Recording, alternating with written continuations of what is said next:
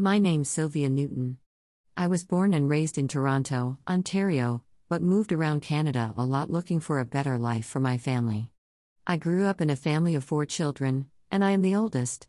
Growing up, I was always the one to take a long time to get my work done, but I made sure I always get the job done. By completing my tasks at all costs, I was frequently in and out of the doctor's office for reasons ranging from minor injuries to persistent headaches. As I was getting used to this kind of living, what was a bad tendency to overwork myself at the expense of my health became a habit, and eventually became a lifestyle. I have two beautiful daughters from my late husband, Charles, the only man I ever loved. Everything I did for the better part of my life was all for these girls, and I worked hard to make sure they had everything they needed. Problems started coming as I approached the age of 50. One summer I had a severe headache for a couple days, which interfered with my work. When I went to the doctor, I was told that my blood pressure was too high, that I was at risk of dying had I delayed consulting a physician. After a few weeks of treatment, I began to feel better and went back to my usual self. With too many things going at work and one of my daughters, Sarah, graduating from high school, I tried to keep up but ended up in the hospital again. This time I was bleeding from my left eye and had passed out while I was at work. This is a day I remember like it was just yesterday. As I was regaining consciousness, I could hear small cheering, and some people whispering, She's waking up, it's a miracle. I was scared and embarrassed to say the least. It took me a while to work up the courage of looking at anyone through my right eye as the left eye was bandaged. Eventually, I opened my eye, and it was the most beautiful cheer, with smiles and tears from everyone, including doctors and nurses. Family and friends later came in with flowers and presents. I was told that with what had happened, I was taken to surgery right away. There were a lot of complications, and with the timing, it was a long shot for the surgery to be successful, let alone the slim chances of regaining my sight. Thank heavens I was sent home on medication after a couple of days, and I regained my sight after a couple of months. My pirate days were over finally. This period of my recovery brought me closer to my daughters, so I was grateful for that as well.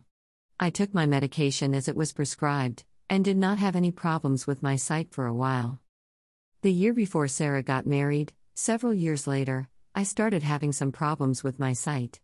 I didn't think much of it, so I thought it could go away in no time. The visual problems started getting worse and worse, and that was when I decided to consult my doctor about that. Apparently, the medication I was taking for my blood pressure had an uncommon side effect of causing high blood sugar. Compounded with my lack of physical activity and poor diet, I guess it made me a likely victim of the medication. My blood sugar was through the roof that my doctor told me it was an emergency, but was too high to be brought down by medication alone in his office. He called an ambulance, and I was taken to the hospital. I have no idea what was going on at the hospital, but it took several hours for me to get attention. I had eaten earlier, but I was now starving, so I went to look for a snack. That is all I remember, and the rest I was told is a story. Apparently, I collapsed in the washroom, and probably it wasn't until almost an hour before a nurse found me. I was given medication while I was unconscious to bring down the sugar, but nothing of help to me because I woke up a few days later and everything was dark. I thought it was a practical joke. I couldn't feel anything on face that could have been blocking my sight, and I still placed my hands on my face and there was nothing. Sarah held my hand, and I could sense her trying to hold back her tears. When she started talking, that's when reality struck me in the face. Both my daughters started crying and apologizing for not doing enough to help me with my health. I was trying to figure out how best to respond to the onset of this dilemma, but still being strong for my daughters. My hopes for a better life, for love again, to see my daughters start their own lives, or even to ever see the sun shining and the flowers blooming were all gone. It felt like a crash landing. Several minutes after my daughters started comforting me, I started crying, and continued crying for almost two days. It is nearly impossible to explain to anyone what had just happened to me. No one I knew had ever gone through something like that, and I had no idea how to deal with that. It was an emotional slippery slope since the day I realized I had lost my sight. Sarah's wedding came and passed. I couldn't do anything that most mothers dream of doing for their daughters, from planning the event to helping in making my daughter pretty for the biggest day of her life. I could not do anything that made me feel like I contributed to my daughter's wedding, not even be a good audience. People have told me that I had to be strong in dealing with the circumstances that were beyond my control, but it was easier said than done. I would ask everyone that came to me to put themselves in my shoes and try to walk for a bit. None of them survived even a few steps. I was not trying to be impossible, but I was trying to give them an idea of what I was going through. No one could have been strong enough on a day like that, for a day you would have waited for half your life. You live long enough until the day, but you do not have the only sense that makes the day and the experience worthwhile. If I say I was deeply heartbroken, that would be an understatement. Every day since Sarah's wedding, I contemplated suicide, but never brought myself to even attempt it for the simple reason that it would be a selfish thing to do, and I would only hurt my daughters. It was a painful life, and days seemed to be longer than before. A year later, my other daughter graduated from high school, and it was the wedding all over again. As much as my doctor tried to help, and heavens knows how grateful I am for the way she went out of her way to make sure I adjusted well to my new life. Being a mother and with my insecurities on my daughter's graduation, I became emotional again, and nothing helped.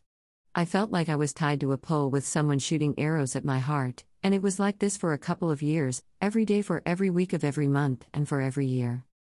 Two years went by, and it felt like forever. Sarah came with great news with her husband. She was pregnant. Later on, she was told me she was having twin boys. At this point, anyone that understands my story can now imagine what I was going through. It was a heartache that never went away. I used to cry a lot to relieve the emotion, but at this point I could cry no more. Maybe I was dead inside and did not care anymore, but through this all I tried not to let my daughters see through my pain. They knew I was not a happy woman, but I doubt they knew to what extent. My grandsons were born without any complications, and my daughter did not have much problems recovering from childbirth. It was not until after I started spending time with my grandsons that I stopped feeling sorry for myself. I began to live my life the best way my limited abilities could allow me. Life has been so amazing since I started spending time with those two boys. It does not bother me that I will never see them, but I have learned to appreciate the world with my other senses. My daughter hired a babysitter who helps me with the kids, but those boys bring me so much joy that I never thought I could ever have again. From the moment they came into my life, it felt good to be back into the world again. Just two months ago, my doctor told me that my kidneys were failing and she wanted to start me on treatment. I told her how grateful I was for everything she has done for me and my family, but I have lived a life that should not be prolonged. I told her that I had suffered, endured, and enjoyed making the most of my life, and it was not wise for me to prolong my life. I accepted my fate, and I refused the treatment. I have two great daughters, and I could not thank the heavens enough for giving me such children. They endured with me my painful journey through my midlife. They were there for me even when I wanted them to enjoy their lives, taking turns assisting me with everything to make my life more manageable. I have only asked them for one thing to take good care of themselves for the sake of their families. I opened up to them about all the pain and how I had refused life saving treatment. They were emotional, but they understood. If I could turn back the hands of time, I really do not know what I would change, but I would certainly do all it takes to keep myself healthy. I sacrificed my health to work and make money, but spent all the money trying to get back my health. I am ashamed to have been a perfect example of the words by James J. Lachard.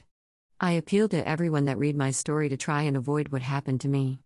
Everything that happened to me could have been avoided by taking good care of myself, the high blood pressure, and the diabetes. We only live once, and you do not know where you go after this life has ended. Make the most of this life at the very least. Talk to your doctor or anyone that can help you manage your health because those people may save your life. Do not wait until something goes wrong, start now. I only wish there was anything I could have done to convince more people not to take their health for granted. Take good care of yourselves, you all, and thank you for listening to my story. Personal information and some minor details in the story were changed to protect the identities of the people in the story.